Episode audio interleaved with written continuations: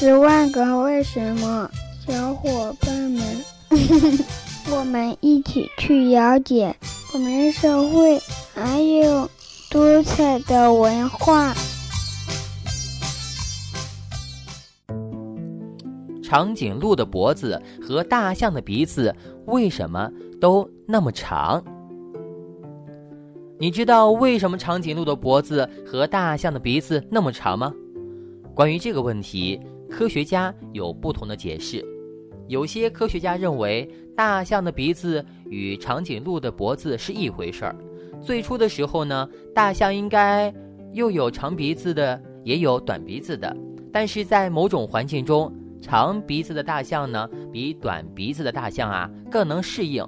正如脖子长的长颈鹿啊，能够吃到更高处的树叶是一样的，在自然选择中，每次能够生存下来的总是鼻子较长的大象和脖子更较长的长颈鹿。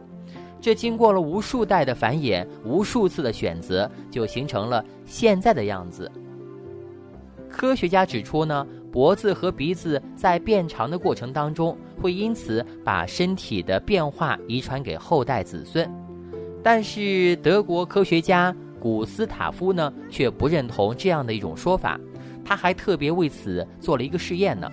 首先，他将老鼠的尾巴剪掉，再让没有尾巴的老鼠们生小老鼠。之后呢，再将出生后的小老鼠尾巴也全部剪掉。就这样的一直不断的重复相同的过程。但是老鼠出生后却仍然都有尾巴，因此实验证明。身体上的突然变化并不会遗传给后代子孙。此外呢，也会有科学家主张啊，从前的长颈鹿和大象呢，原本是分为脖子长短和鼻子长短两种种类的。可是当地上的草吃完之后呢，只有能够吃到树上食物的种类才能够生存下来，不能吃到高处食物的种类就会慢慢的被淘汰了。所以呢，演变至今。就只有长脖子的长颈鹿和长鼻子的大象了。不过呢，事实真相至今科学家们还都是在努力研究当中呢。